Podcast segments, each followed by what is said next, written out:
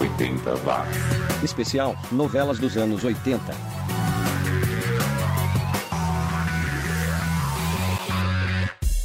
Subiu da rede mais uma edição do 80 Watts e desta vez uma edição especial, uma edição extra, uma edição extraordinária.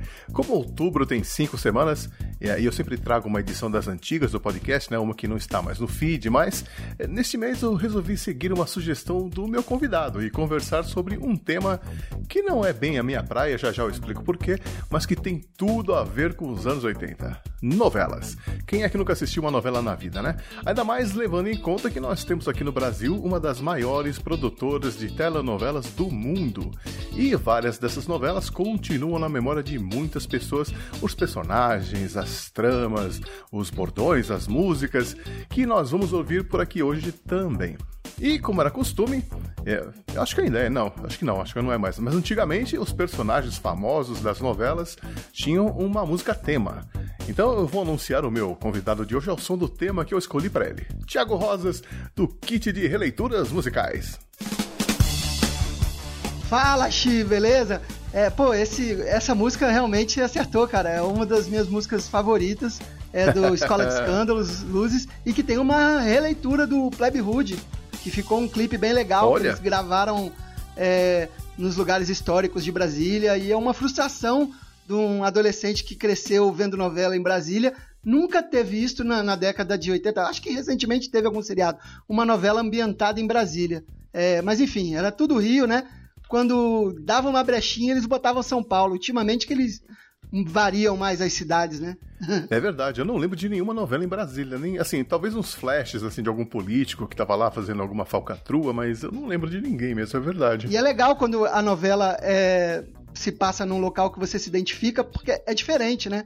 Eu assim, não é dos anos 80, mas aquela novela da Nazaré que teve, eu morava na rua em frente à casa que gravava. Então eu via toda a movimentação ali na época que eu morava no Rio. Então, olha, quando você tem essa identificação, é muito legal, cara. Não, sério, mas antes de começar a falar de novela, eu queria que você falasse um pouquinho do seu podcast, né? Ou dos seus podcasts, o Kit de Releituras Musicais e o Flacast. E fala do Papo Canela também, que senão o Felipe Canela vai brigar comigo. O Flacast tá parado, mas é porque a gente tá tão chocado que o Flamengo tá jogando tão bem como a gente nunca viu, que a gente ficou meio embasbacado, mas vai voltar, aguardem. Mas o Kit de Releituras Musicais tem gravação amanhã, inclusive, e em breve sai um programa novo, é um podcast para quem não conhece, sobre versões, releituras, remixes, covers, que a gente tenta sempre mostrar como uma música ela pode mudar de cara de acordo com o estilo musical, com a identidade que o artista imprime, né? E a gente vai desde o heavy metal ao forró. A gente passa por versões bem curiosas, bem engraçadas. O Xi adorou a Ivete Sangótica, né? E porque agora com a internet tem gente fazendo versão à torta e à direita. Então, material é que não falta, cara. Então, eu recomendo que vocês ouçam, que é bem divertido. Intercalando, a gente tem uns drops falando de notícias, sempre colocando mais uma opinião também. Eu e a Cássia Alves lá, e recomendo todos que ouçam, cara. Serão muito bem-vindos. Eu assino embaixo, recomendo, é muito divertido, é muito interessante também ver o que você encontra. Tem coisas que eu começo a rir, dou um pause na edição, rio, falei, onde ele foi achar isso, né? Mas inclusive, é ótimo. Participou, né, do episódio com The Cure, e nem lembrava na época que a Between Days foi tema de novela, mas enfim. Olha só. Vamos lá. Não, mas então quer dizer que você é noveleiro mesmo? Você foi noveleiro nos anos 80? Muito noveleiro, cara. Muito noveleiro nos anos 80. Eu acho que até o 90 e poucos eu ainda era. Eu tô olhando a lista aqui, eu acho que até 94, 93, assim, eu assisti ainda, mas tô vendo aqui a última que eu assisti dessas listas, porque eu tava comentando com você, as novelas que eu mais assistia pelo horário, quando era das 7. A das 8 estava fazendo outra coisa, já em dormir. A das 6 ainda não estava em casa. Então, a das 7 eu assisti quase todas. A das 8 assisti muitas. e a das seis vai ficar um furo aqui, porque eu só acompanhei uma, mas também essa uma que eu acompanhei intensamente, e vamos falar dela. É, o meu caso foi um pouco diferente já, né? Eu acompanhei muito a das 6 e a das 8 ou 9, eu não sei mais os horários, já faz tanto tempo, porque a minha mãe adorava. A das 7 ela nunca gostou muito, engraçado, né? A das 7 ela tinha uma característica voltada pra jovem, pra criança, é sempre temas mais cômicos, assim, né? A das 8 sempre foi mais dramática. Eu sempre imagino assim, eu meio que imagino assim, a das 6, em geral, eles faziam uma coisa mais de época, a das 7, uma coisa mais jovem, mais engraçada, e a da 8, o drama, né? Claro que teve exceções, mas enfim... É, mas eu também acho que era o horário que minha mãe estava fazendo a janta, então eu digo, era isso. Pode ser. E você me falou que você acompanhou mais a da primeira metade da década de 80, né? Então, como a gente daqui a pouco vai falar, a gente tem uma lista de todas as novelas da década de 80, das 6, das 7, das 8. E olhando as listas, eu lembrei mais dos nomes das novelas das 7. E eu achava que eu ia lembrar mais das novelas das 6, mas aí eu fiquei pensando, é porque realmente tem essa pegada mais jovem. Então me chamava mais atenção, principalmente no comecinho até 85, né? A novela das 8 sempre começava às 8, quase 9, né? Esse tema, tanto que ultimamente eu acho que eles mudaram, né, o tema, agora eles chamam novela das 9, né, não sei, mas enfim, a novela das 6, ela já pegava assim antes até do jornal local, né, eu acho. Então, muita gente não estava em casa, então era voltada para um público muito diferente. Eu só tenho uma dessa lista toda dos anos 80 que eu acompanhei, mas em compensação é uma das minhas favoritas. Mas, eu até sei qual é. Já sabe, vamos chegar lá. Já vamos chegar lá. Mas e aí, assistir novela era um programa de família para vocês? Não, para mim não. No meu caso específico, não. Eu assistia eu mesmo, sozinho lá. Meu pai, geralmente morava com meu pai na época.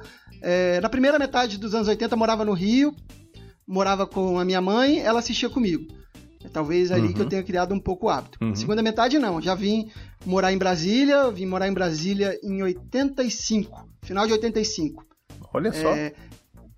E aí via eu mesmo, chegava do colégio, quando chegava do colégio via e tal. Mas rolava um preconceito, né? Rolava um preconceito de falar, homem assistindo novela, noveleiro. Rolava um certo preconceito. Acho que rolava com adulto, com criança não tinha muito essa não, cara. Porque eu lembro. Aqui, pelo menos aqui, eu não sentia não. Com criança, porra, principalmente a das 7. A das 8 talvez tivesse, por ser esse aspecto mais dramalhão. Mas das 7, porra, Vamp, tudo. Tem um monte de novela com tema bem jovem que, porra... Acho que a molecada não tinha nem vergonha de ver, não, cara. Mas aí, você lembra qual foi a primeira novela que você assistiu na vida? A primeira novela que eu lembro claramente foi A Guerra dos Sexos, de 84. Ótimo. Que foi, tipo, a Paulo Autran dando um show de atuação. Paulo Autran e Fernanda Montenegro. Fernanda Montenegro dando um show de atuação, cara. Aquilo lá era, tipo, aquela cena dos dois jogando... Dos dois jogando bebida um no outro, cara. Aquela cena... bola, torta, é isso. É clássica. Inclusive, é uma das novelas que teve um remake recente, né? E a gente lamenta, porque o remake nunca sai a mesma coisa. Eu tento assistir e, tipo assim, você não tem... Você tem aquela, assim, lembrança afetiva, né? E não é a mesma coisa, nunca assim. Não é a mesma coisa, cara. Eu tava conversando isso com o pessoal outro dia me deu vontade de lembrar um gosto de infância, né? Quero comer aqueles bolos Ana Maria... E eu fui lá e comprei, cara, que coisa horrorosa. E na minha cabeça era o melhor bolo do mundo, né? Mas assim, certas coisas realmente... Gosto artificial, né? E não acompanha, a gente muda também, né? Essa Guerra dos Sexos, só pra te o Ari Fontoura, Maitê Proença... cara, ela foi uma novela muito, como eu vou dizer, com um tema muito cômico, mas que aborda um tema que a gente vivia nos anos 80, bem machista, né? E assim, de um lado ele coloca lá as diferenças, né? Tipo, existe um problema, mas assim, do jeito que a Globo coloca, sempre é problemático, né? Sim. Essa novela eu lembro bem dos personagens, os principais, né? Charlot e o Otávio, porque realmente, naquela época... Rolava isso também naquela série O Gato e o Rato, que era aquela tensão sexual entre os protagonistas, né? Eles se amavam e se odiavam ao mesmo tempo, né? E isso era uma coisa legal naquela época. Sim, sim. E... eu tinha uma amiga que tinha uma gata chamada Charlot, até, eu lembro. E tinha o Adivinha o Quê, do Lulu Santos, né? Eu acho que... ah, é, nossa, foi trilhas sonoras. Nossa. É, da que eu lembro mais dessa novela foi essa do Lulu Santos. E da Internacional, porque sempre saía o LP nacional e o internacional, né? Internacional, claro, a Globo quer vender mais. Claro. E, pô, tinha True, do Spandau Ballet, né? Essa novela foi... tinha uma trilha sonora maneira, cara. Muitas outras. Se você olhar a lista aí, tem só hit. Sim. Aliás, você tem uma coleção de trilhas sonoras de novela, né? Sim, tem. Porque, por incrível que pareça, são os vinis mais baratos, cara. Como assim? Hoje em dia, né? Galera, hoje em dia, até, porque hoje em dia o vinil tá caro, né? E o de novela não é muito valorizado. Então você vai lá, compra... tipo, você vai comprar um vinil dos Ramones, é super caro, um vinil de um artista, assim, que tem fãs e tal. Agora você vai comprar um vinil de novela, R$2, R$3, tu compra, cara. É verdade. Mas assim, e qual que é a sua trilha sonora favorita? Rapaz, é difícil, porque as músicas estão espalhadas, né? Por exemplo, eu lembro muito de Cambalacho. Cambalacho era muito maneiro, cara. Ó, vou só te falar algumas músicas de Cambalacho, só pra você ver. O Something About, do Level 42. Opa. Tinha Cherish, do Cool and the Gang. Olha. Cara, e uma das... porra, a música que eu lembro dessa novela que... porra, eu acho uma música muito maneira dos anos 80... que é Bad Boy, né? Da Gloria Estefan e Miami Sound Machine.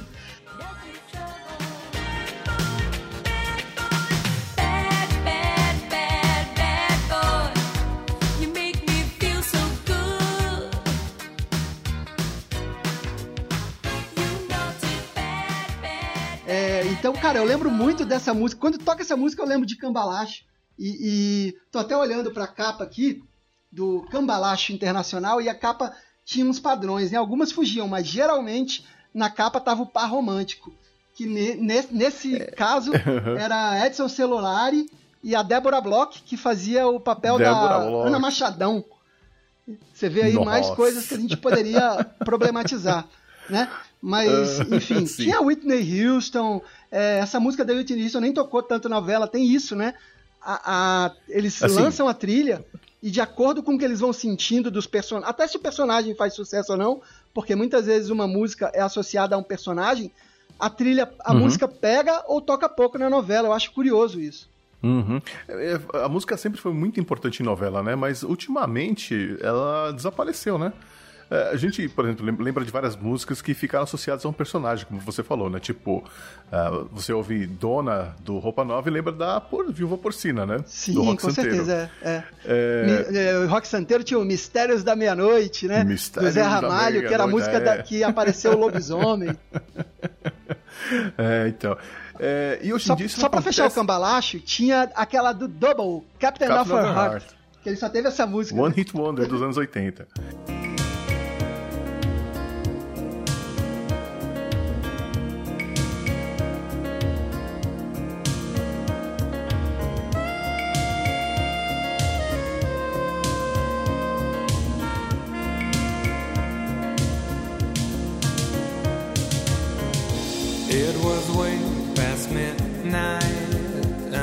Still couldn't fall asleep.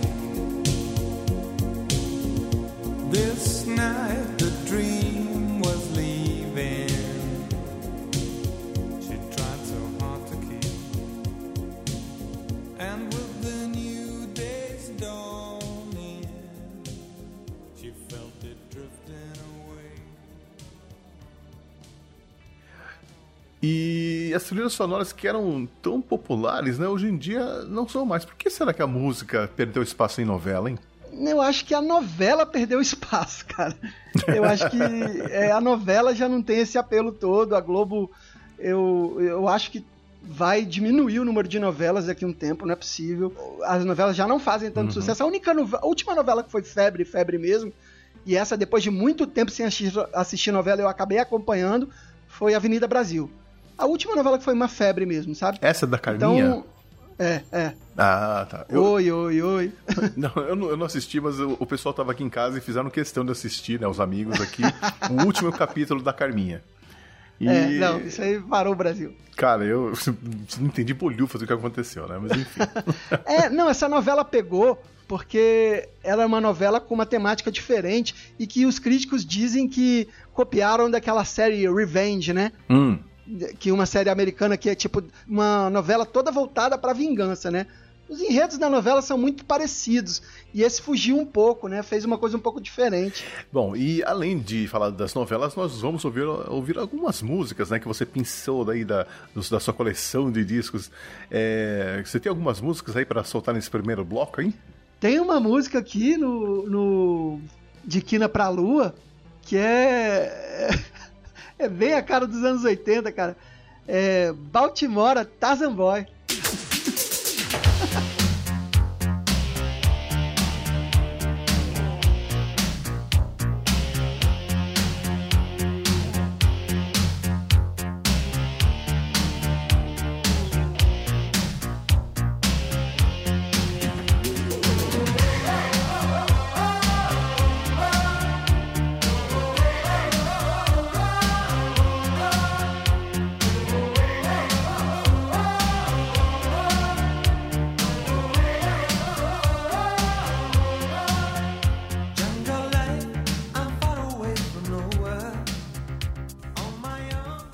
Então vamos lá, né? A lista propriamente dita das novelas da década de 80, que começou com a novela das 6, né?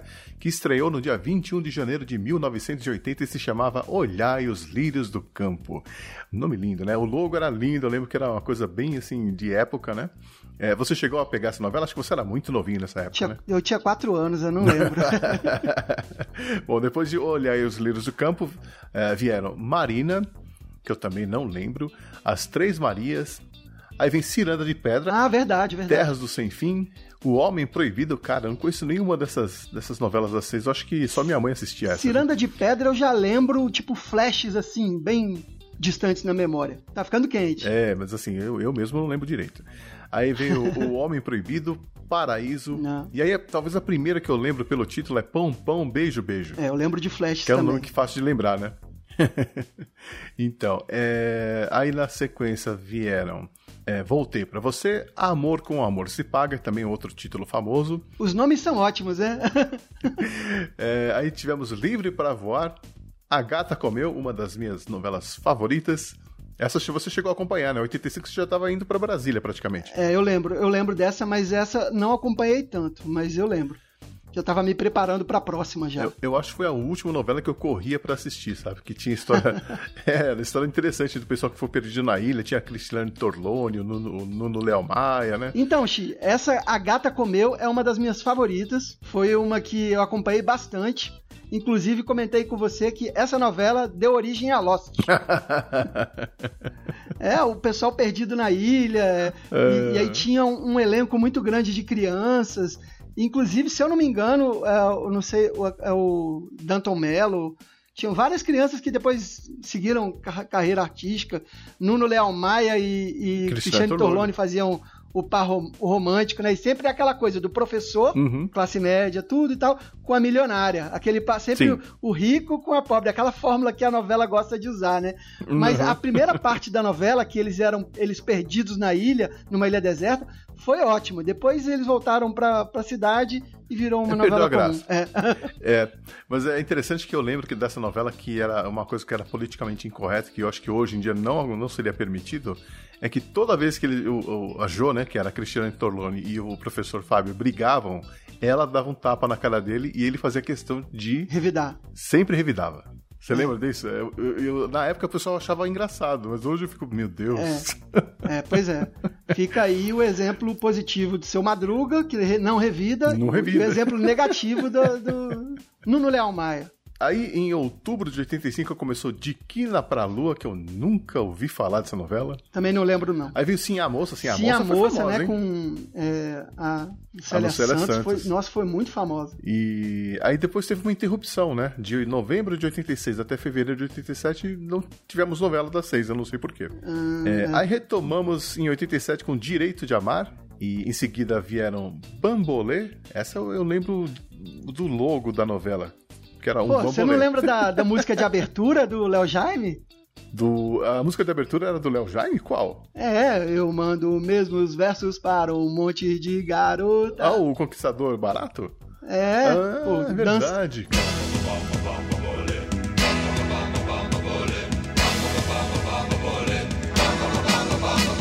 Eu mando os mesmos versos para um bando de garotas. Eu mesmo faço as manchas de batom na minha roupa.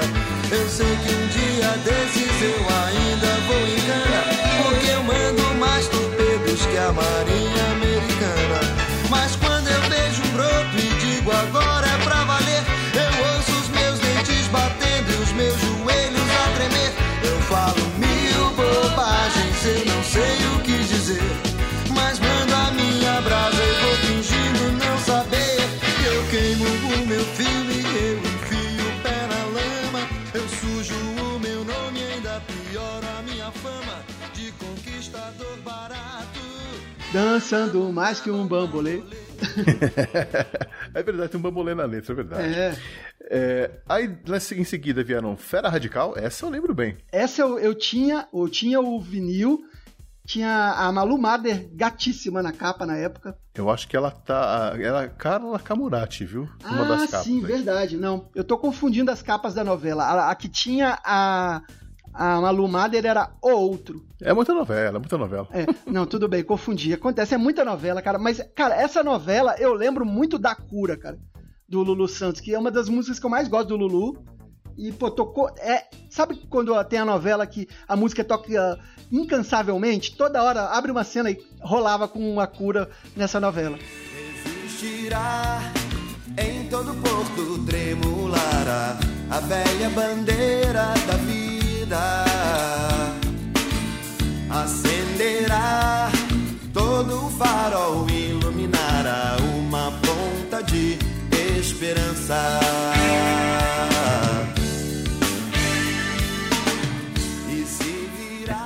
Mas aí, olha lá, depois de Fera Radical vieram Vida Nova, Pacto de Sangue e a última novela das seis dos anos 80, que foi O Sexo dos Anjos. Sim, eu lembro pouco dessas. Que era uma meio sem gracinha. Eu lembro mais de Fera Radical e A Gata Comeu, foram as que eu lembro mais. Acho que foram acho que A Gata Comeu foi a que mais fez sucesso. Não, Sim a Moça, né? Sim a Moça foi a que mais fez sucesso, né? Não sei. Bom, daqui a pouco a gente retoma isso em termos de audiência pra ver, né?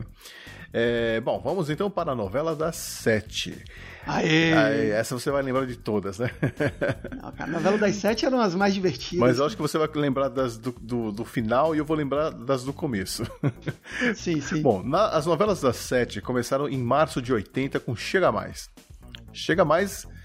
eu não sei se foi uma sequência de novelas do mesmo horário que tinha várias músicas da Rita Lee. Eu não lembro se essa música... Se a Rita Lee tinha alguma música nessa trilha sonora, pra falar a verdade. Tinha a música chamada Chega Mais. Chega Mais, né? Que era a música de abertura. Exato. Então, eu lembro disso, eu só lembro da abertura e lembro que tinha uma música que eu adorava, que era da Cor do Som, Abrir a Porta, que era dessa trilha era também. Ótima.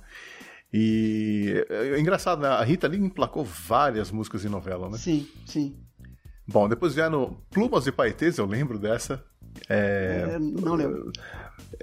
Eu lembro por causa do logo, né? Todas as novelas da Globo têm uns logos memoráveis, né? E essa tem que ela é bem colorida, ela é bem legal. E é legal ver a diferença que como o design do logo vai evoluindo de acordo com o tempo, né? Na própria década de 80. Sim. Por exemplo, a novela que vem em seguida, O Amor é Nosso, é um logo ridículo. Parece uma pichação de parede. É verdade. Assim. Aí vieram Jogo da Vida, Elas por Elas, Final Feliz. E aí finalmente chegamos em junho de 83, começou talvez uma das nossas... A novela que nós dois gostamos, que é Guerra dos Sexos. Exato, exato, cara. Essa marcou época, hein? Paulo Autran era o... Bom, era o Bimbo, né? Eu só lembro dos apelidos. Era o Bimbo e a Cumbuca. Olha o elenco, né? Glória Menezes, Tarcísio de Meira, Lucélia Santos, Mário Gomes, Maitê Proença, Maria Zildo, José Maier, Erson Capri, meu Deus, sim, sim. Ari Fontoura, Edson Celulari, nossa. Hoje em dia as novelas das 7 não tem, tipo, um elenco de peso, os caras vão todas pra das 8. naquela época das 7 tinha quase tanto status quanto as das 8, né? Em seguida vieram Transas e Caretas. Esse título é famoso, hein? Outro logo bem ruim, hein?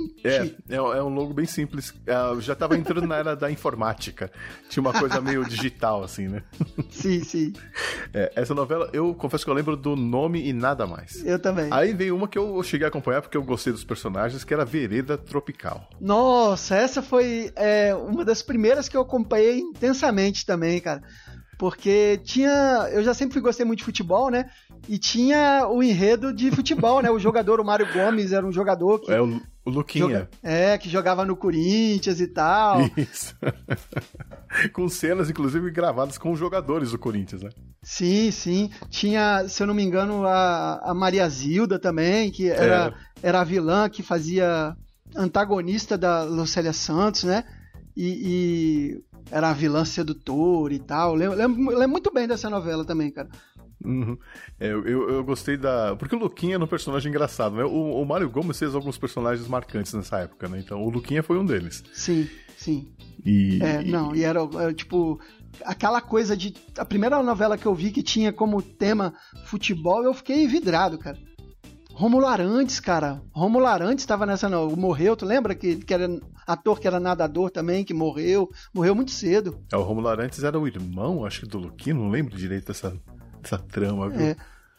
Enfim. A trilha sonora era muito boa, hein, cara? Eu lembro muito da música da Marina Lima, que na época era só Marina, né?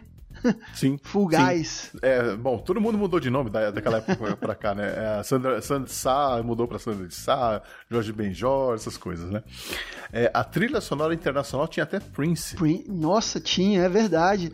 Era muito legal. Tinha uma música aqui, cara, do AGP. Deixa eu te amar, faz de conta que eu sou o primeiro. Deixa eu te amar.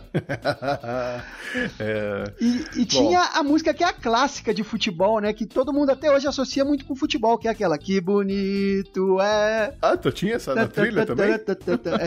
Tocava na época, quando o Luca tava em cenas de jogo, tocava. Não, eu não lembro disso não, cara. É, tinha. Eu lembro que ele não jogava nada, né? Mas ele disfarçava bem. Depois fazer um desafio, quem jogava mais, o Luca ou o Tufão? Tufão do Avenida Brasil. Bom, aí na sequência vieram Um Sonho a Mais, que eu também só lembro do nome. Cara, mas também essa música foi a redenção pro Roupa Nova, hein, cara? Do Whisky a Gogô, que tocava nessa... Ah, sim, essa estourou na parada, sim. E você lembra... Porque o refrão da música diz isso, um sonho a mais não faz mal, né? Era a música de abertura, inclusive. Mas tinha outras bandas legais também nessa trilha, que tinha Blitz, tinha Paralamas do Sucesso, Lobão, Rádio Táxi, era bem boa essa trilha também. Blitz estava em todas, né? O Lobão com corações psicodélicos, né? Sim, tinha sim. A Internacional também tinha algumas... Tinha Tina Turner... Country Club, era bem legal. É. Bem legal. Aliás, tem uns nomes, né, que você vê em tudo quanto é novela, que era... Sempre tinha Gal Costa, sempre tinha alguma música do Ivan Lins. A galera já tinha os esquemas, né? Não sei como funcionava, mas enfim. Bom, aí chegamos no dia 5 de agosto de 85, que é quando estreou a novela Tititi. E essa foi bem marcante também, né? Por causa dos personagens principais. Inclusive teve um remake recentemente, sei lá, uns 10 anos, 20 anos. O remake não também lembro. Não ficou bom. Mas, cara, já começava com a abertura, com a música do metrô, que aquela música é muito divertida, cara. E aquelas tesourinhas cortando. Foi uma das aberturas, na época, revolucionárias. Pra época, era uma abertura muito... muito ousada, muito tecnológica, assim, né, pra época. E, porra, eu adorava metrô, né, então a novela já me ganhou ali. E tinha aquela coisa do Vitor Valentim, né, do duelo de costureiros. E do Jacques Leclerc. Que era o Luiz Gustavo e o Reginaldo Faria, né, que era o Jacques Leclerc. Isso, era ótimo, os personagens eram ótimos. E é interessante que nessa novela teve o lançamento de um produto que foi pra vida real e fez muito sucesso, que era o batom Boca Louca. Boca Louca, cara, que surreal, cara. Tipo, quem usava o batom ficava irresistível, né? É, tinha que ficar mesmo, porque não saía, né? Não tinha essa história que se passava e ficava 24 horas na boca. Cara, assim, a vilã era a Sandra Breia, né, cara? Falecida já também. Sandra Breia, saudosa Sandra Breia. Rodolfo Bottino também, ó. O Rodolfo Bottino, cara, eu conheci o Rodolfo Bottino também, faleceu. Mas conheci o Rodolfo Bottini, era amigo da minha mãe, cara. Pô, cara, você brincando, ele faleceu, eu não fiquei nem sabendo. Ele tinha até depois passou pra programa de culinária, tudo. Ele fazia programa de culinária, cara, não sabia não. Já tem um tempinho já. A gente vai falar de muita gente que já se foi, né, com essas... Pois é, infelizmente isso acontece, né. Bom, daí depois de Tititi vieram Cambalacho, essa eu acho que você vai querer falar, hein.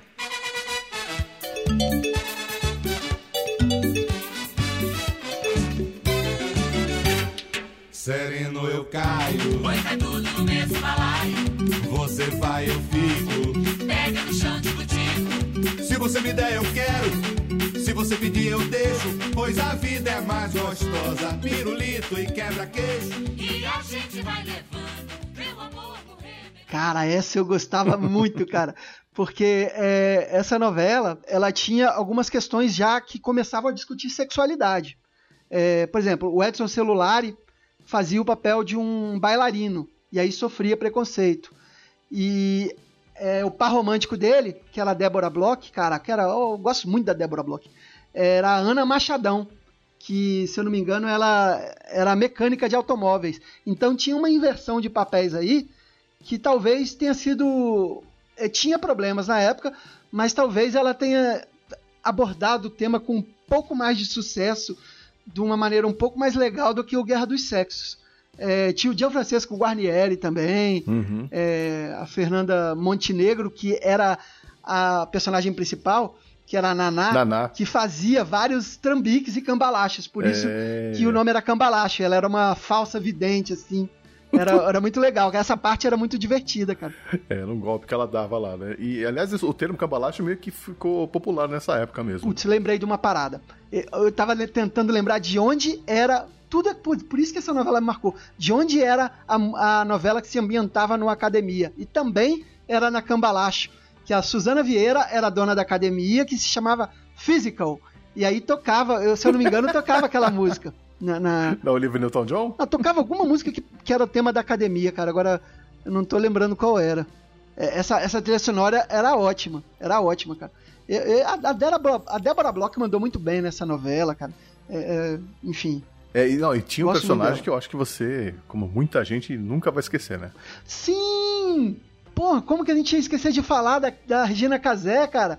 Que ela fazia uma personagem que era cover, ela fazia um cover da Tina Turner, que era a Tina Pepper.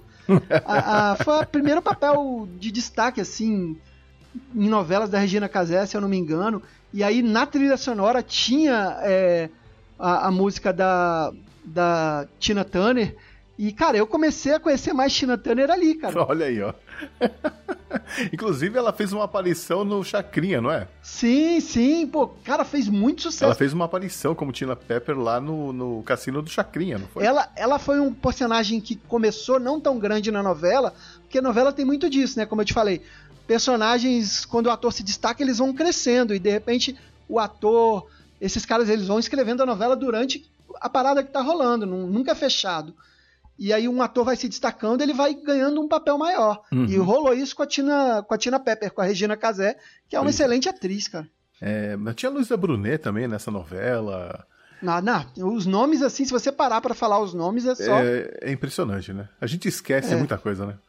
Seguindo aí, a gente depois em seguida teve Hipertensão, que era uma novela que tinha chegou a marcar a época também. A Maria Zilda, eu acho que ela começou a fazer um papel de destaque nessa novela. Sim. Ela foi crescendo aos poucos, assim, né? Ela foi sempre... Já estava aparecendo, né? Como a gente falou no Vereda Tropical. Uhum. Mas eu confesso que eu não lembro da história, porque nessa época eu já estava... Aliás, era uma coisa que a gente estava falando, né? Você começou a assistir mais novelas no final da década de 80 por causa da idade, né? E eu comecei a parar de ver, porque nessa época eu estava começando a estudar de noite, já trabalhando. Então, o pouco que eu conseguia assistir era no intervalo entre o trabalho e, né, chegar em casa, tomar um banho e sair para a escola. Então, realmente foi difícil. Nessa novela, a partir de Tititi... Nessa novela, a partir de Tititi, eu lembro de todas, cara. Eu vi todas. Nossa. Da 7. Bom, seguindo, tivemos Brega e Chique. Brega e Chique marcou a época também. Cara, Brega e Chique, o grande destaque foi a grande novela, quer dizer, a Marília Pêra tem uma carreira enorme, muito maior que isso. Sim. Mas para minha lembrança, né? Que não peguei a época mais antiga da Marília Pêra. Foi a grande novela da Marília Pêra. Uhum. É uma coisa estranha, né? Porque os atores principais dessa novela já eram veteranos, né? Tinha Glória Menezes, sim, Raul Cortez, Jorge Doria. É um elenco já envelhecido, né? Pra época. É, exato. Verdade. Que é um, ainda mais sendo novela das 7, né? Que mais? Aí tivemos Sassaricando. Sassaricando também era uma música tema legal. Sim, Sassaricando era demais, cara. Era muito maneiro. Essa que eu falei que era do Aparício Varela, do Paulo Autran. Os personagens principais eram Tônia Carreiro e Paulo Autran. E aí, novela que revelou... aí é uma coisa meio ruim, né? Revelou pro mundo Alexandre Frota. Foi nessa novela que Alexandre Frota e Cláudia Raia... Tancinha! Que era Tancinha. Foi a novela também que revelou a Cláudia Raia, que fazia aquela personagem descendente italiana, toda desengonçada, né? E eles se casaram, né? Depois dessa novela. Coisa que acontecia muito com novelas, né? Desse passado triste, mas assim, eu lembro do personagem Tancinha, sim, pra ela, o seu passado te condena.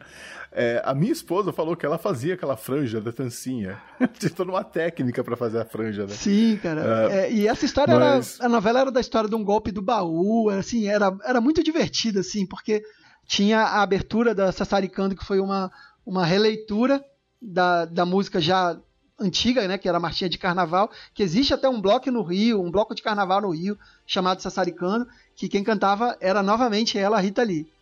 Pois é, mas eu lembro que eu nunca entendi por que a Tancinha tinha aquele sotaque de italiano, de falar assim, meu... E a mãe dela tinha sotaque espanhol, que era a Lolita Rodrigues, né? Sim. Eu não entendia isso, mas porra... Essa novela também tinha Jorge Lafon. Jorge Lafon. Sim, saudoso Jorge Lafon. Muito bom, muito bom. Só falar que na trilha sonora dessa trilha novela tinha um dos maiores sucessos do Guilherme Arantes, né? Ouro, né? Tudo que ela toca vira ouro. E pô, tinha alguns temas assim... Breakout, cara. Porra, essa do Sing Out Sister... Tocou muito nessa novela, cara. Eu lembro muito dessa novela com Breakout, que é uma música muito legal. Dessa novela eu não lembro nada. Só lembro da Tancinha, porque é um personagem divertidíssimo. E mais nada. Das músicas, ela tinha um tema, né? A Tancinha tinha um tema, eu acho. Agora eu não tô lembrando qual é. Eu lembro que a Breakout, que ela sempre entrava quando tinha tomada da cidade de São Paulo. Assim, aquela... Aí entrava. E tinha uma música que...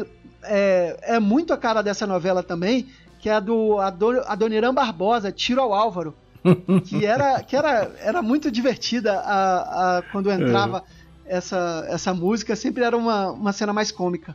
Tem também nessa trilha sonora, Trauma do Clínica. Trauma. Que você já tocou no 80 Watts, né? Já toquei.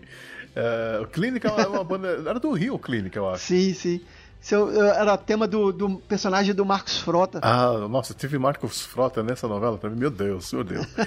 Bom, aí chegamos na reta final dos anos 80. Em 88 tivemos aí Bebê a Bordo. Cara, marcou, né? Bebê a Bordo foi demais. Porque foi a novela que o Léo Jaime estreou como ator, né? E aí tinha a Isabela Garcia, que era a principal. Sim. E tinha a cena a cena que marcou foi aquela cena da perseguição no primeiro capítulo, deles fugindo com o bebê, né? Era uma dessas novelas que teve várias novelas com esse tema de briga por guarda de criança, né? E eu lembro que a partir dessa novela, muita gente começou a colar adesivo nos carros, né? Com o nome, né? Bebê a Bordo. Sim, exatamente. E essa novela também foi a última novela da Diniz Fati, que faleceu em 89, né? No começo de 89. Sim, e nessa novela ele já começou, você vê aqui, se você olhar algumas músicas... Ela tinha uma trilha sonora nacional e ela tinha uma trilha sonora alternativa de lambada, que era a época da lambada. Ou seja, sim, a praga tinha da lambada. A trilha sonora da lambada tinha Luiz Caldas, Odé e Adão, Para de cantar, Odé, eu não.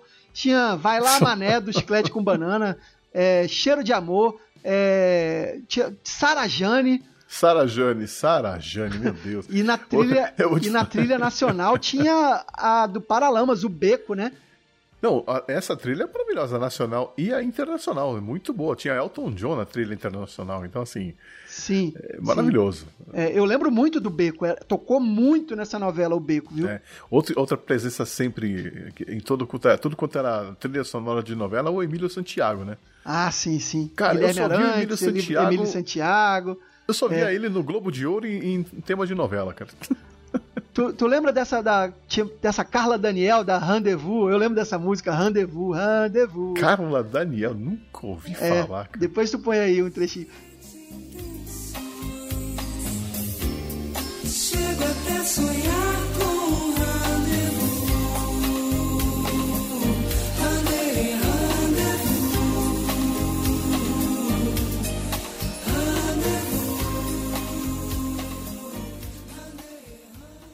o José Augusto também estava em várias, né? Sim. Essa época começou a ficar uma coisa bem mais brega nas músicas românticas, né? Enfim. Avançamos aí, então. Penúltima novela da série dos anos 80 foi Que Rei Sou Eu. Putz. Essa novela, marcou, cara, tinha uma música da Enya que tocou incansavelmente. Eu lembro muito bem dessa novela, porque foi uma novela de época, assim, né? Deu origem a Game of Thrones. Que tinha o Corcoran, né? Tinha o palhaço Corcoran, tinha o Ravengar. Cara, tinha personagens marcantes essa novela. Era meio que uma história meio dos três... parecida, assim, com os três mosqueteiros, né? Tinha o Ravengar, é bom lembrar que era o... Como é que chama? O Abujamra, né? O Antônio Abujamra, e marcou como vilão da novela, né? Ele era o mago lá, porra, era muito maneiro, cara, Tinha a Dercy Gonçalves, cara, fazendo a baronesa, que falava palavrão. Jura? E a Cláudia Abreu, que era a mocinha, né, que era a princesa Juliette. Sim, linda, tava linda. Ela era muito divertida, cara. Uma das poucas novelas que teve o Daniel Filho, que era diretor, que atuando como ator. Ah, é? Eu não lembro disso. E o personagem mais legal era o Bobo da Corte, né? Que era o Estênio Garcia com o Corcoran. Carequinha, muito bom. Sim. E a última foi Top Model. Essa eu confesso que eu cheguei a acompanhar, eu não lembro por quê. Mas acho que talvez pela Malu Marder, não sei. Cara, pô, essa novela... como não lembrar da versão de Hey Jude, de Kiko Zambianchi, que era o tema do Gaspar, né? Quando o Gaspar tava triste... E essa novela teve o Evandro Mesquita, né, começando a atuar, ele fazia o melhor amigo do Gaspar, o Saldanha. É engraçado isso, né? Eu lembro que na época a pessoa falava, não, o Evandro Mesquita vai começar a atuar. Eu falei, mas gente, ele já era do Asdrubal, ele já atuava antes de cantar, né? Sim, ele era daquela... Trupe. Equipe, daquele grupo de teatral, mas...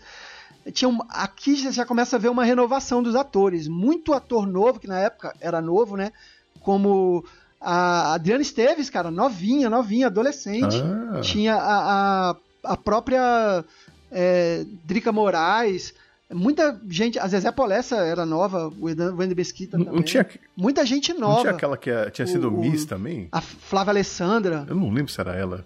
É uma morena, eu não lembro. Tinha um elenco infantil também, que eram os filhos do Gaspar, que tinha, se eu não me engano, a Gabriela Duarte, né, filha da Regina Duarte, o Rodrigo Pena, que era o personagem cômico dos adolescentes, que depois virou, ele é DJ hoje em dia, né, e o Jonas Torres. Jonas Torres, nossa. Bacana. Da Armação Ilimitada. Esse sumiu, hein? Cara, e essa trilha sonora, então, se você vê, é do início ao fim, só hitzão. Eu gostava muito do Fine Young Cannibals, né? Don't Look Back. Música muito alto astral que tocava. E o Oingo Boingo era o Stay, cara. Foi a música que estourou o Stay no Brasil, com o Oingo Boingo aqui também. Pô, muita música legal, tanto no internacional quanto no nacional. Eu tinha os dois, o internacional e o nacional. A internacional era meio esquizofrênica, né? Porque tinha Led Zeppelin, que era dos anos 70, tinha Poco, que era dos anos 70 também. Aí pular pra Milli Vanilli, que pra mim, na minha cabeça, já era quase anos 90 já. Então... Mas, cara, a trilha sonora nacional dessa novela é um capítulo à parte, porque você tinha Oceano, de Djavan, que estourou com essa novela. Olha aí. Que era um tema triste, do Taumaturgo Ferreira. tinha o Rei Jude, né, do Kiko Zambianchi, tinha uma música que era, que eu acho muito bacana, do Evandro Mesquita, que era Babilônia Maravilhosa, que cantava o Rio de Janeiro e tal, e tinha a Francesa da Marina, né, cara, essa música da foi Marina. Muito sucesso, cara, porra, essa muito música legal. Era muito, muito maneira, essa música da Francesa, a Francesa da Marina. Bom, essa época foi uma época legal, porque apesar do rock nacional tá meio em decadência, né, no final dos anos 80, a coisa começou a degringolar, as gravadoras já não queriam mais lançar as bandas de rock, acabou o boom.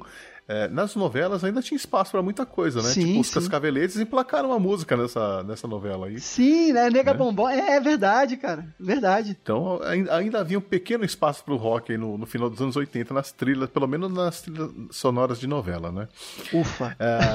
E com isso terminamos as novelas das sete da década de 80. Agora a gente faz uma pausa aí para ouvir uma musiquinha, então. Vamos escolher mais uma música aí, ô Thiago. Ah, não. Posso botar essa do Evandro Mesquita, Babilônia Maravilhosa, cara? Vambora. Porra, cara. Hoje eu acordei, nem li o jornal. My brother.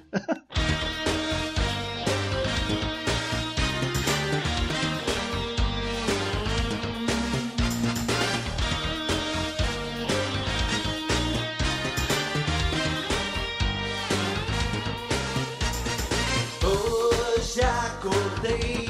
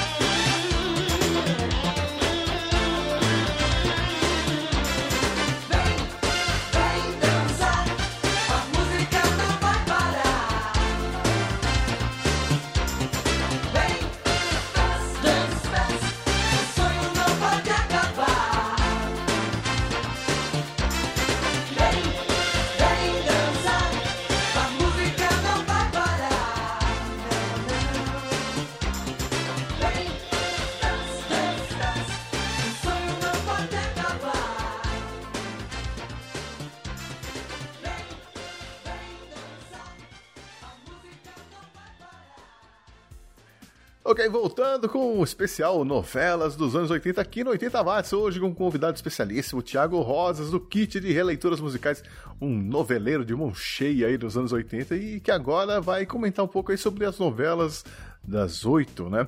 Que nunca começavam às 8, sempre começavam às 8h30, depois do Jornal Nacional, não era uma coisa assim? É, 8h40. É, bom, as novelas das 8 tinha aquela pegada mais séria, mais dramática, então eu lembro de alguns dos nomes, mas eu confesso que eu não lembro muito da história mesmo, né? E os personagens, por não serem tão engraçados, eu também não lembro muito bem, não. Então vou precisar da sua ajuda aí também. Aliás, uma coisa interessante, eu fiz um levantamento aqui, é só a título de curiosidade. Você sabe quais foram os autores de novelas que mais trabalharam nos anos 80? Ah, eu chutaria a Jeanette Claire, não? Olha aí, tá vendo como é que são as coisas? A gente tem uma memória que engana a gente. É, com 6 novelas, nós tivemos aí, nos anos 80, Cassiano Gabus Mendes e o Walter Negrão. Olha só. Os recordistas. Só. Não, acho que a Jeanette Claire era mais anos 70 agora, pensando melhor. Mais anos 70. É, então, depois, com 5 novelas, temos o Gilberto Braga e a Ivani Ribeiro. Com 4 novelas, eu achei pouco, né? O Silvio de Abreu, o Benedito Rui Barbosa. Com 3 novelas, o Lauro César Muniz, e aí o pessoal dos anos 70 meio que perdeu espaço na televisão, né? Sim. O Dias Gomes, a Jeanette Claire, a Regina Braga, Manuel Carlos, todos eles com 2 novelas apenas. Eu achei muito pouco. O Manuel Carlos depois voltou com força total nos anos 90, nos anos 90. Em 2000. Voltando então à lista das novelas das 8, começando em fevereiro de 80 com Água Viva. Essa você não lembra absolutamente nada, né? Ó, até Rock Santeiro não lembro de nenhuma, já vou te avisando. Então vou passar rapidinho aqui nesse começo. Depois tivemos Coração Alado. Coração Alado ficou famosa pela música tema, né? Quem cantava a música tema dessa novela era o Fagner. Ficou famosa essa música. Depois tivemos Brilhante, que eu não tenho a menor ideia do que se trata. Aí chegamos a 82 com o Sétimo Sentido, que também não lembro, mas era uma novela da Jeanette Claire. Sim. Aí sim, a primeira que eu acho que talvez você se lembre, Sol de Verão. Sol de Verão eu lembro um pouco, sim. Lembro um pouco, mas não acompanhei. É, interessante. Eu sempre confundi Sol de Verão com Vereda Tropical, eu não sei porquê. Não tem nem os mesmos atores, nem nada, mas eu sempre confundi as duas novelas. Essa Sol de Verão tinha o grande sucesso, o estouro da Blitz, né? Como Você Não Soube Me Amar. Sim, bem na época que saiu, né? Aí tivemos um intervalo, uma interrupção de março a abril de 83, uma interrupção curtinha. Foi por causa da morte de um ator, né? No Sol de Verão parou abruptamente porque o Jardel Filho morreu. O Jardel Filho, então acabou antes do previsto. Isso. Então tá explicado aí esse intervalo. E aí chegou em abril de 83, Louco Amor. Ah, se eu lembro da tema de abertura. Tema de abertura, da Gangue 90, maravilhosa. Sim, mas, muito legal. A novela em si eu não lembro nada. Às vezes a gente lembra mais da trilha sonora do que da novela, né? Porque as trilhas sonoras eram tão... Sim, por isso que a música é tão importante, né? Exato, as trilhas sonoras eram tão boas que a gente lembra mais da trilha sonora do que da novela, é verdade. Sim, verdade. Depois tivemos Champanhe. Partido Alto era uma novela que marcou um pouco de... fez sucesso na época. Sim, né? Mas eu não lembro, confesso. Eu não lembro exatamente o porquê. Talvez pelos atores, tinha Elizabeth Savala. Sim. Já era veterana nessa época, já praticamente. Bom, em seguida tivemos Corpo a Corpo. Eu já tô começando a lembrar, Corpo a Corpo. Corpo a Corpo, você lembra? Fagundes, né? Foi com a Glória Menezes, né? O Jonafon... E tinha o Lauro Corona. O Lauro Corona foi um galã aí dos anos 80, né? Não lembro se essa foi a última novela dele, viu? Mas eu lembro... não, não sei também. Ele estava novo ainda, em 84. De AIDS, não foi? Foi, morreu. Tinha o Papel Machê. Eu só lembro do João Bosco, eu só lembro dessa música. Papel Machê. Nossa, essas músicas... Outro que sempre aparecia, Oswaldo Montenegro, também aparecia muito em trilha de Oswaldo Montenegro, verdade. E Purple Rain do Prince, cara. Não, o que salvava toda a novela era a trilha sonora internacional, cara. Eu adorava. E sempre tinha uma música que eu conhecia. E é engraçado, X, só uma coisa, que alguns atores que depois foram virando protagonistas, a gente vê nessas novelas como coadjuvantes, né? Como, por exemplo, a Lília Cabral, né? Ah, pois é. Todo mundo teve que brigar por espaço ali, né? E aí, assim, até pessoas que tinham uma bagagem tipo a Joana Fon... nem sempre ela ganha um papel de destaque, mas todo mundo conhecia, né? Sim, sim. É. E aí chegamos a talvez a novela que mais marcou dos anos 80 aí, Rock Santeiro. Bam, bam, bam, bam, bateu, bateu meu coração, minha cabeça enlouqueceu, tanta também tocou, falou do nosso amor, falou e desapareceu. Bam, bam, bam, bam, bateu, bateu meu coração, minha cabeça... O Rock Santeiro. Rock Santeiro, cara. E aí, o que você tem a dizer de Rock Santeiro? Eu confesso que eu não assisti. Tô certo ou tô errado? Tô certo ou tô errado?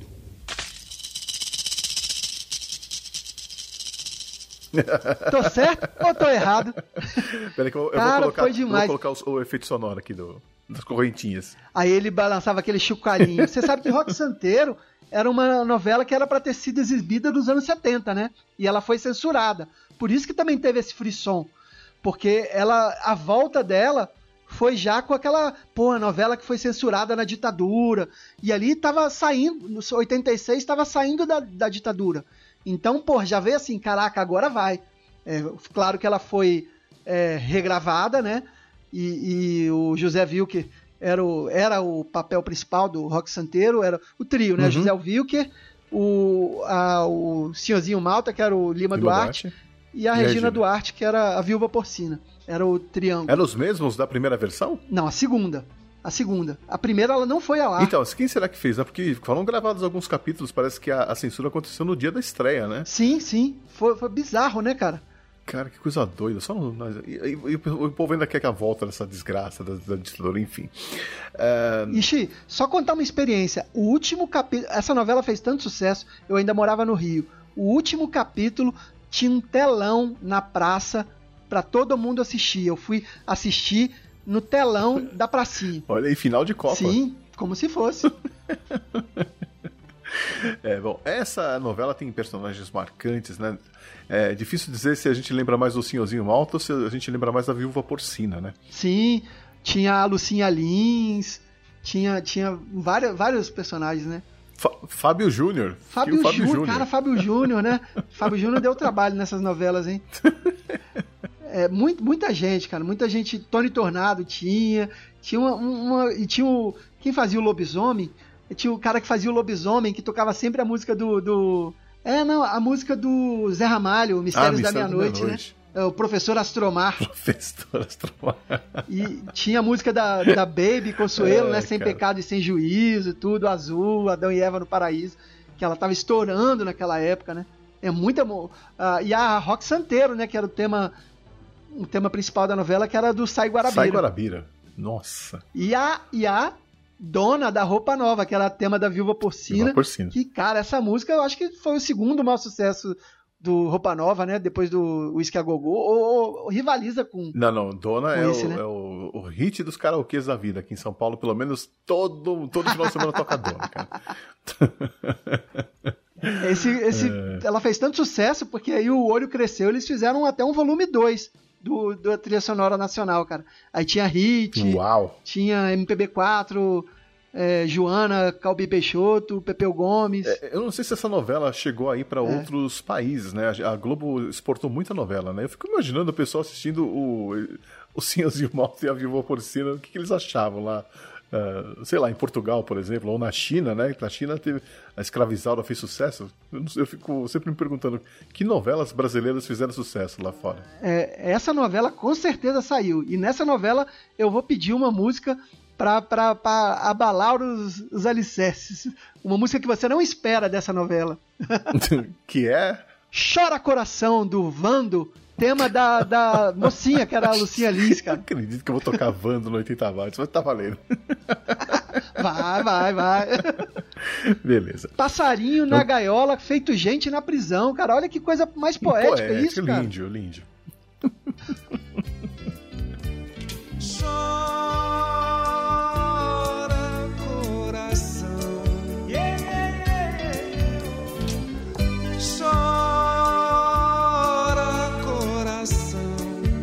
Passarinho na gaiola, feito gente na prisão.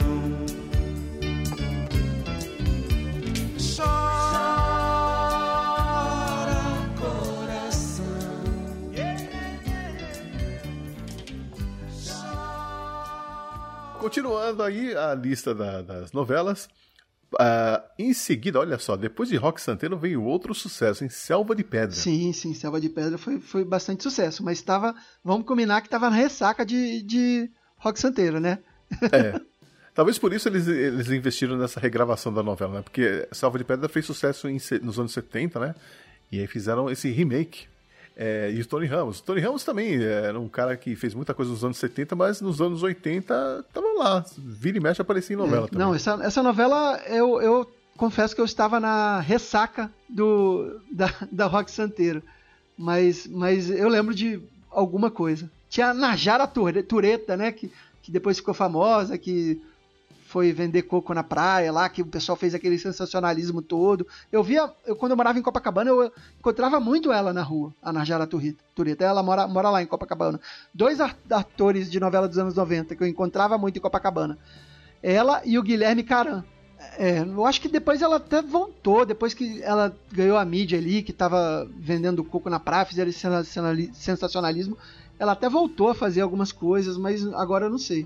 Porque às vezes a gente tem essa ilusão de que é tudo um glamour, né? Mas é dureza, viu, ser ator. Ainda mais na Globo. Não, não é, cara. Não é mesmo, cara. Existe até, dentro dos atores da Globo, existe um grupo seleto ali que ficou milionário. E existe a galera que rala e batalha. Que acaba na casa dos artistas ali, né? Tipo, sustentados pelos amigos, né? Sim, é o caso dos atores, exatamente. Não sei se é a casa dos artistas ou o caso dos atores. Acho que é a casa dos atores. Não, eu sei bem, cara. A minha mãe, ela trabalhava com produção de cinema. Então eu conheci, quando criança e adolescente, muito desses artistas, desses atores da Globo. E você imaginava uma coisa e era outra totalmente diferente.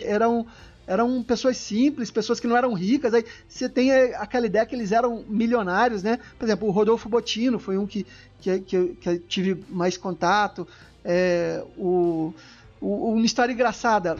Dormiu lá em casa, no chão, antes de fazer sucesso, que minha mãe hospedou. Cid Guerreiro. Cara. Mas eu tinha um amigo que era dançarino, coreógrafo, e ele trabalhou um tempo com o pessoal da Globo e coisa e tal, e ele contava umas histórias que, assim, eu nunca mais consegui ver esse povo na TV sem lembrar dessas histórias, né? História de drogas, de sexo, de puxar o tapete do outro. Eu ficava abismado, falando, não é possível, a pessoa parece ser tão legal, e o cara, não, é tudo cobra criada lá. Então, assim, é uma grande ilusão. Talvez a gente, quando você conhece os seus ídolos, você acaba se decepcionando, né? Mas... mas tem muita gente legal também, viu? Tem umas pessoas que é muito legal. Que eu já ouvi falar, assim, a Malu Madre, foram duas pessoas que já me falaram, duas ou três pessoas que falaram, não, ela realmente é gente boa. Sim, eu também já tive um contato com ela uma vez e achei ela bem simpática. Mas eu tô falando de se conhecer mesmo e trocar uma ideia maior, e tem gente muito legal mesmo, assim. É que é difícil, né? Você conseguir entrar nesse meio sem fazer a politicagem, sem ceder aqui e ali, mas enfim. Com certeza tem o pessoal, gente boa lá.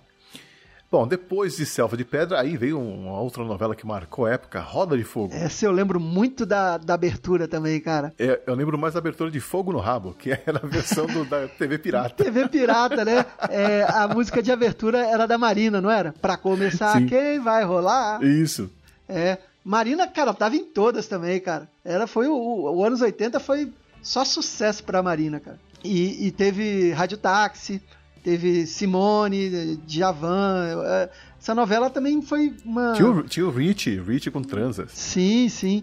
E essa novela, ela tinha uma coisa daquele vilão, que era o Renato Vilar, né? Do Tarcísio Meira. Renato Vilar. Tinha a Bruna Lombardi, deslumbrante, né?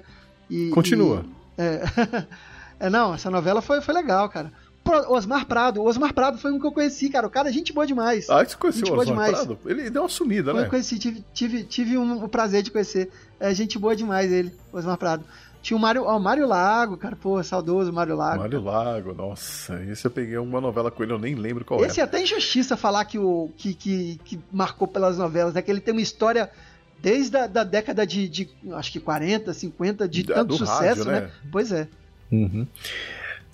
Ok.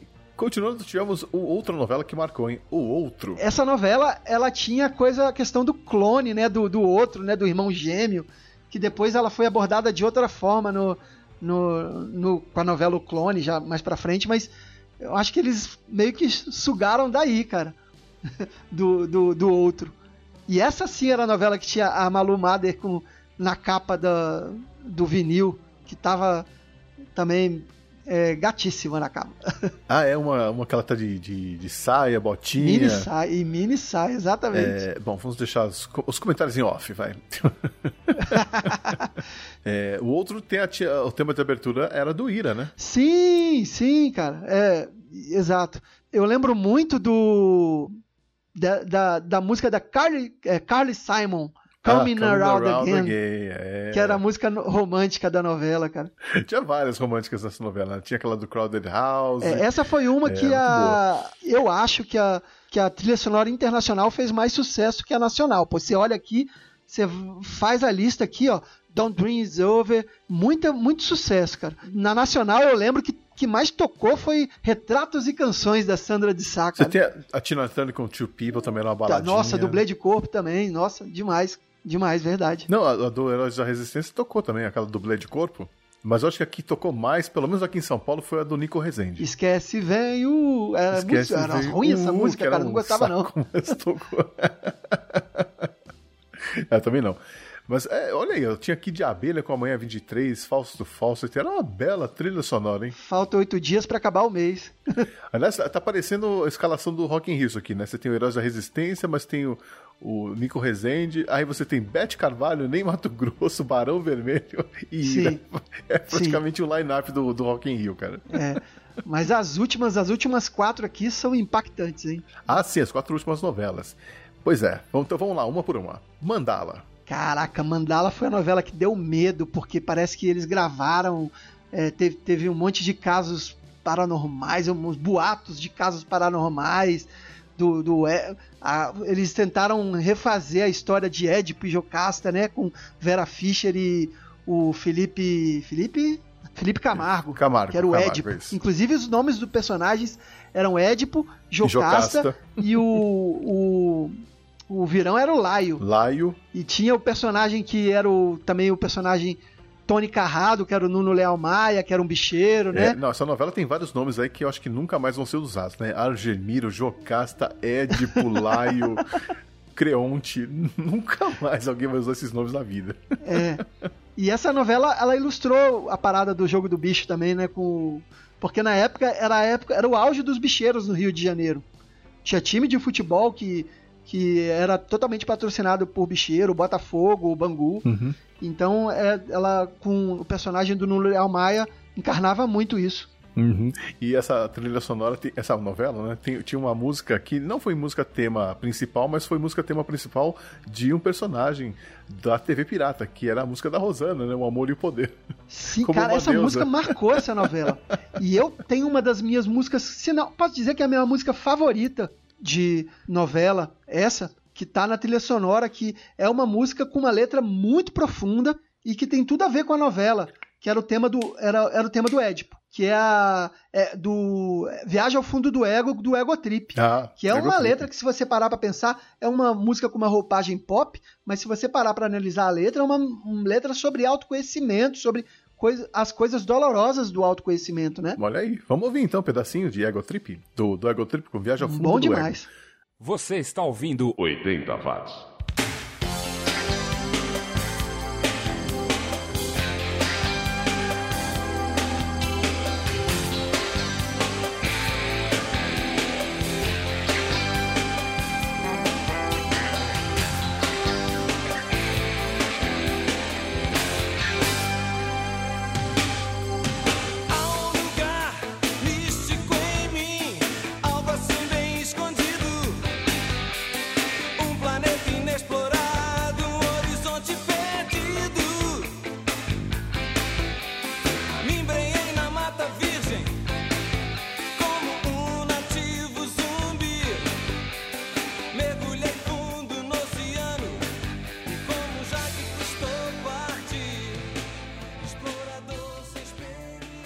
Que mais aí? Temos o Zeca Pagodinho tá nessa trilha sonora.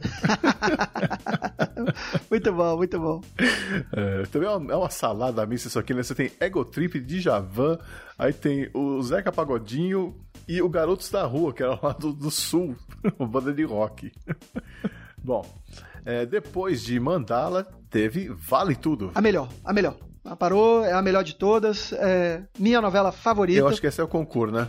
É, cara, e essa, cara, eu tenho muito gravado na memória a cena inicial da Glória Pires, que é a Maria de Fátima, que era a vilã que não tinha limites, dela chegando no Rio de Janeiro e ela pegando um táxi com um embrulho, aí ela roda o Rio de Janeiro inteiro de táxi, aí pede pro taxista esperar, entra numa galeria, deixa o pacote lá e sai do outro lado da galeria e foge. E aí o taxista fica esperando um tempão, depois vai abrir o pacote e tinha uma banana.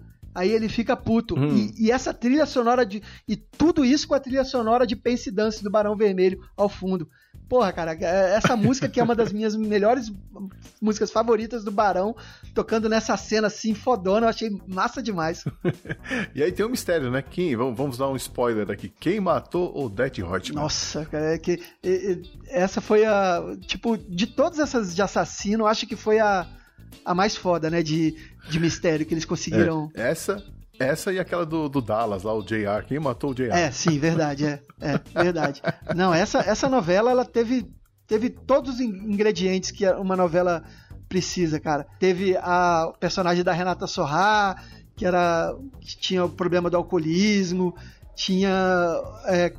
lidava com questões de desemprego, tem sempre a diferença de classe social, tinha o personagem que até o nome era Tiago, que era do Fábio Verde, que era um cara tímido, que não tinha namorada, e aí o pai dele ficava achando que ele era homossexual, lidava com essa questão já do preconceito, tinha muitas questões ali.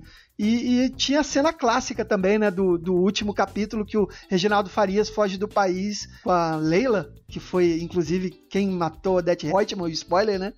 E dá uma banana pro país, que ele comete mil corrupções, comete todos os vilanismos possíveis e foge dando aquela banana. Então, essa novela é marcada por cenas clássicas. Assim. Que tem tudo a ver com o momento atual também, né? Oh. Infelizmente.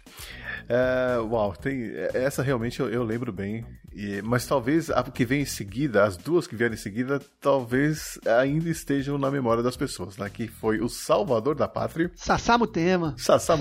Cara, o Lima Duarte conseguiu emplacar dois personagens icônicos na mesma década. E tinha o João Gustavo, que era o Juca Pirama, né? E morreu, né? Na novela. Morreu também na vida real, infelizmente. Tinha uns atores que eu não lembrava, Thales Panchacon. Esse sumiu. Tássia Camargo. Metade dessas atrizes aqui, ó, se você pegar a lista aqui, ó, Lúcia Veríssimo, Maiara Magri, Tássia Camargo, quase todas acabavam posando na Playboy, né? Que era uma vitrine, né, para as atrizes mais jovens e tal. E é engraçado que essa novela, se eu não me engano, era uma novela que passava... Era dessas novelas que passava em interior, né? E numa cidade pequena, geralmente uma cidade fictícia. Mas ela tinha... E essas novelas, às vezes, parece que não encaixam trilha sonora internacional, não tem nada a ver. Mas ela tinha uma trilha internacional muito forte. Inclusive com Pet Shop Boys, cara, Domino Dancing. Tudo a ver com o interiorzão do Brasil aí, Pet Shop Boys. Tinha Bon Jovi, I'll Be There For You. A trilha só hit, cara. Rick Astley, Debbie Gibson, Lost in Your Eyes. Essa trilha tá bem maluca também, viu? Cara, tinha o Milli Vanilli aqui, né? Porque a nacional não tem nada a ver. Bom, e a última novela da década de 80, aquela que fechou esse ciclo todo aí, que foi Tieta, que terminou em 30 de março de 90 já. Então a gente só pode falar até a metade da novela, Chico? Só a gente não conta o final. Não, fechou com chave de ouro. Pode dizer que fechou com chave de ouro, que Tieta foi uma novela muito divertida, cara. Da Beth Faria, sim, deu show de bola. Teve todas as... A Tieta tinha um filme antes, né? Tinha. E aí teve a novela com a Beth Farias, o Arlete Salles, né? Fazia a Carmozina, cara. Tinha muitos personagens marcantes. E as cenas, né, de, tipo, foi uma das primeiras novelas que explorou muito essa coisa da beleza natural, né? Aquelas cenas, aquelas paisagens maravilhosas das dunas, do agreste. Foi nessa mesma época que começou Pantanal, a novela lá da Manchete? Sim. É. A gente podia falar também das novelas sem ser da Globo, né? Pelo menos a Pantanal, que foi a grande novela que incomodou a Globo, que explorou totalmente isso, cara. E tinha aquela trilha com o Almir Sater, né? Que foi a primeiro boom desse sertanejo raiz, assim, que fez bastante sucesso nessa novela, cara. Eu assisti Pantanal por outros motivos, vamos dizer assim. As cenas de nudez, né? Tinha realmente, como chama? Cristiana Oliveira. Mas a Tieta já explorava um pouco isso também, da nudez, do corpo da mulher. Uma coisa, de um jeito que até é questionável hoje, né? Se a gente parar pra pensar, tipo... Sim. Nos anos 90 eu acho que isso piorou muito, uhum, e depois deu uma amenizada, cara. Nos anos 90 tinha novela que era só personagem sem camisa, uhum, e não tinha nem enredo direito, né? Dessa novela eu lembro também da abertura, que tinha a Isadora Ribeiro, né? Sim, exato. Era bem maneira essa animação que o Hans Donner e a equipe dele fizeram. Foi, exatamente. Tinha e a vilã, né, que era a Perpétua, que era a Joana Fon, que deu um show, né? Agora, a questão da trilha sonora é interessante, porque como era muito brasileira, né, Tieta do Agreste, só tinha trilha sonora nacional, não tinha trilha sonora internacional, né? Essa eles tiveram o bom senso, né, porque realmente não combinava. E aí tinha eu lembro da Lu e o Mar, do Pepeu Gomes, era bem legal essa música, eu gostava dessa música. Tinha muita música com um cara de música regional, né? O Luiz Caldas cantava Tieta, né? E tinha muita música legal, assim, que eu achava que combinava com a novela, que eu não escutaria no dia a dia, mas que eu acho que tinha tudo a ver com a novela. Uhum. Meia Lua Inteira, cara, do Caetano Veloso. Essa música é muito bacana.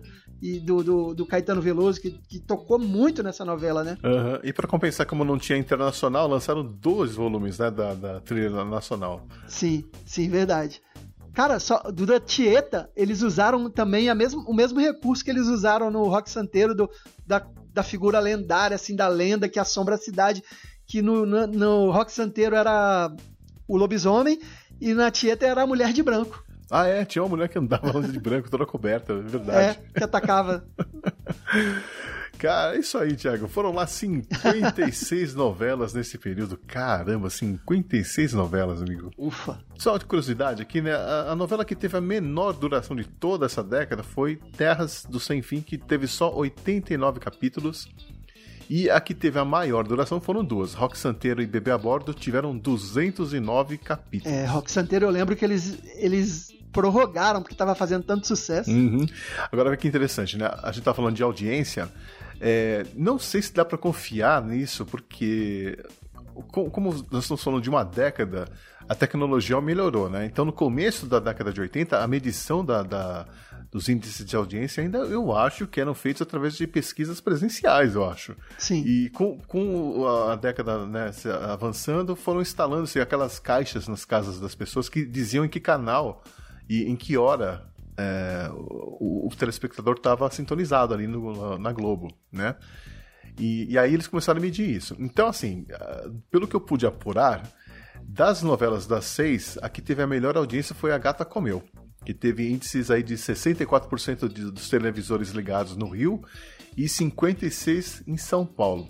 Uma coisa interessante, né? Justo. Por que será que as novelas sempre fazem mais sucesso no Rio do que em São Paulo? Porque tem a questão da identificação, né? Porque a maioria das novelas é ambientada no Rio. Então, a pessoa que está assistindo se identifica e assiste mais. Eu acredito que seja isso. Pode ser. Dentre as novelas das 7... A que teve a melhor audiência foi Vereda Tropical, olha só, 70% de audiência média no Rio e 61% em São Paulo. Já melhorou em São Paulo, porque essa se passava em São Paulo.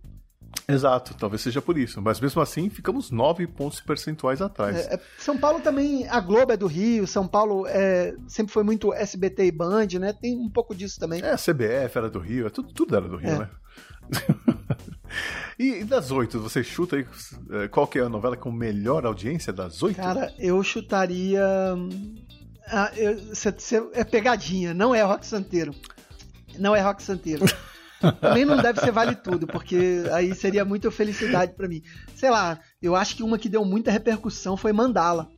Será? Não, errou. Não é pegadinha, pô. Não, é Rock Santeiro mesmo. Ah, porra, cara. Tipo, isso acontece sempre quando eu tô fazendo prova de vestibular, de concurso. Eu acho que é pegadinha, põe a errada e eu sabia certo. Pois é. Rock Santeiro teve 78% de audiência no Rio de Janeiro e 74% em São Paulo. Ele ficou mais nivelado aí, né? E no capítulo final, a audiência chegou perto de 100 pontos percentuais, cara. Caraca! Claro, até na pracinha tava passando, cara. Exato, foi um fenômeno, né, Rock Santeiro. Uma coisa que eu tenho que observar é como muitas histórias, no final das contas, dessas novelas se parecem, né? A mocinha rica, o mocinho pobre, ou vice-versa, a família que não aceita. Aos poucos eles foram introduzindo outros elementos, assim, de outras questões e tal. A pessoa que vem de baixo, tudo... E batalha e tal. E até hoje eles usam muito isso. E tem muito uma coisa que me incomoda nas novelas e em filmes em geral, e eu acho legal quando não tem isso, é esse maniqueísmo sempre, né? Sempre tem um vilão e um mocinho. Não existe...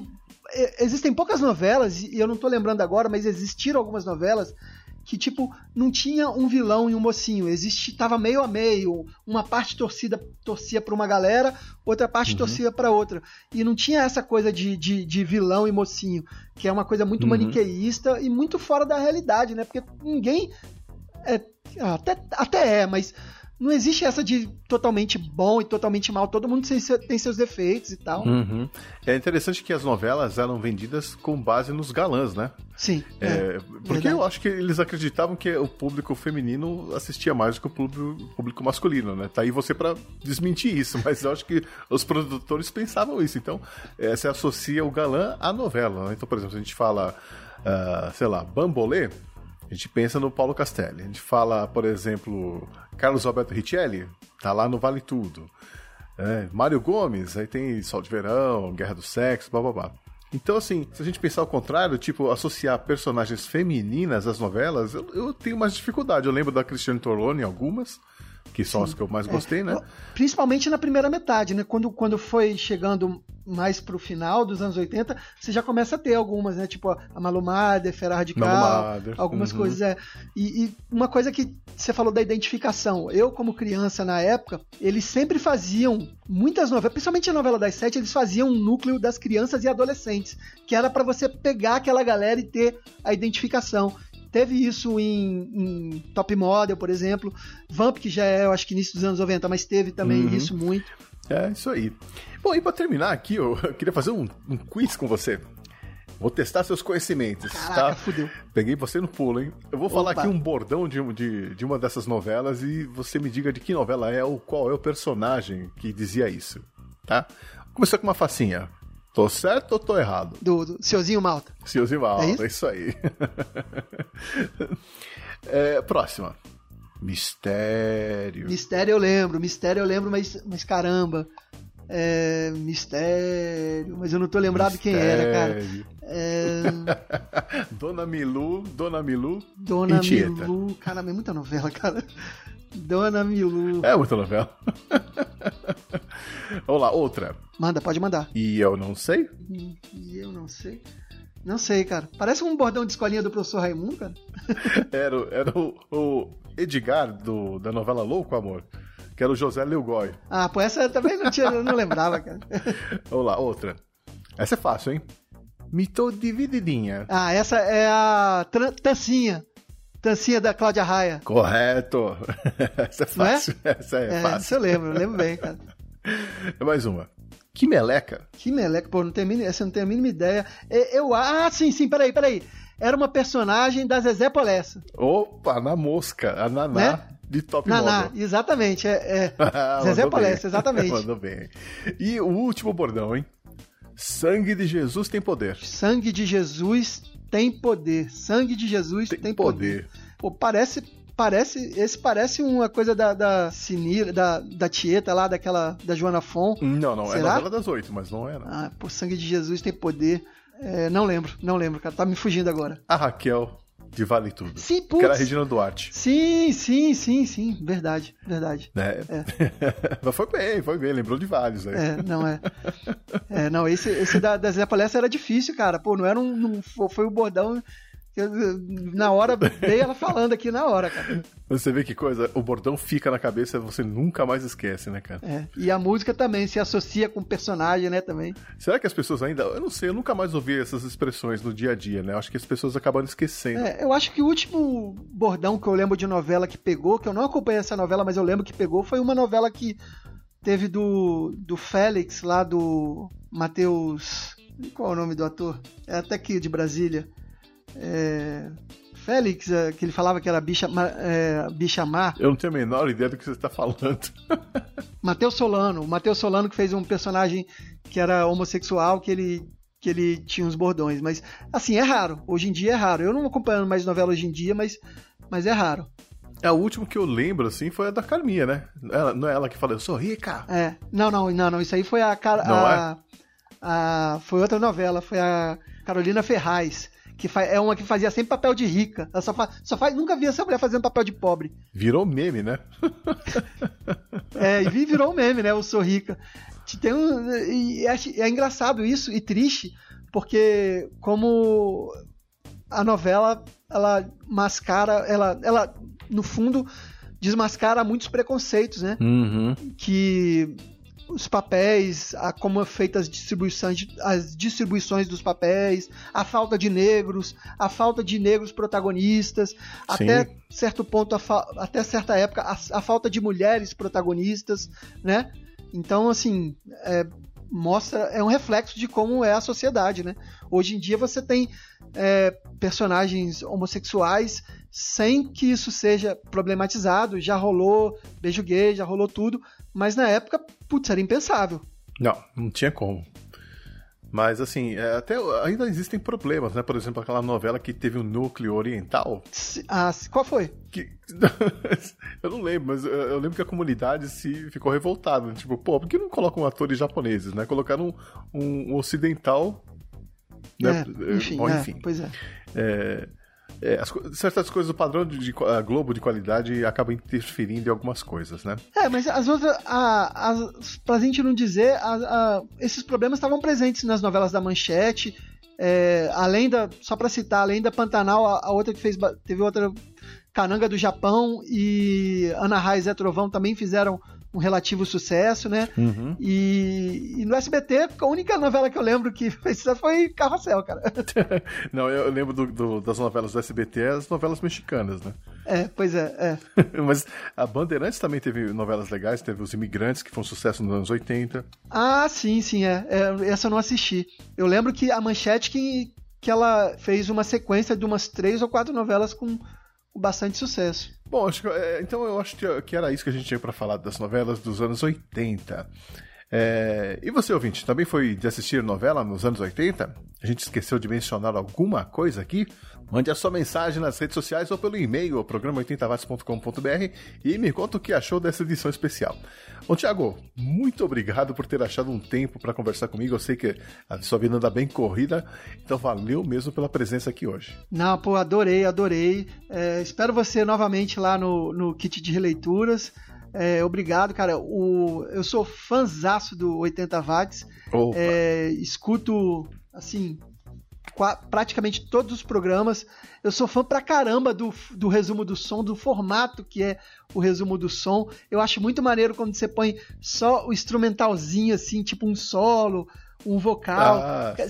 Você começa a ver a música de uma outra forma, cara. É muito legal. É isso aí. Bom, precisando, é só chamar que eu apareço lá no Kit com prazer. Mas, assim, aqui no 80 Watts, o que você escolheu pra tocar de saideira? Eu vou pedir como saideira a música do Fine Young Cannibals, Don't Look Back. Essa música eu acho muito boa, cara. Eu adoro essa música. E é um tema, é uma música pra cima, assim. E eu gosto muito dessa música, gosto muito mesmo. Tá, então, Fine Young Cannibals encerrando essa edição especial do 80 Watts. 80 watts.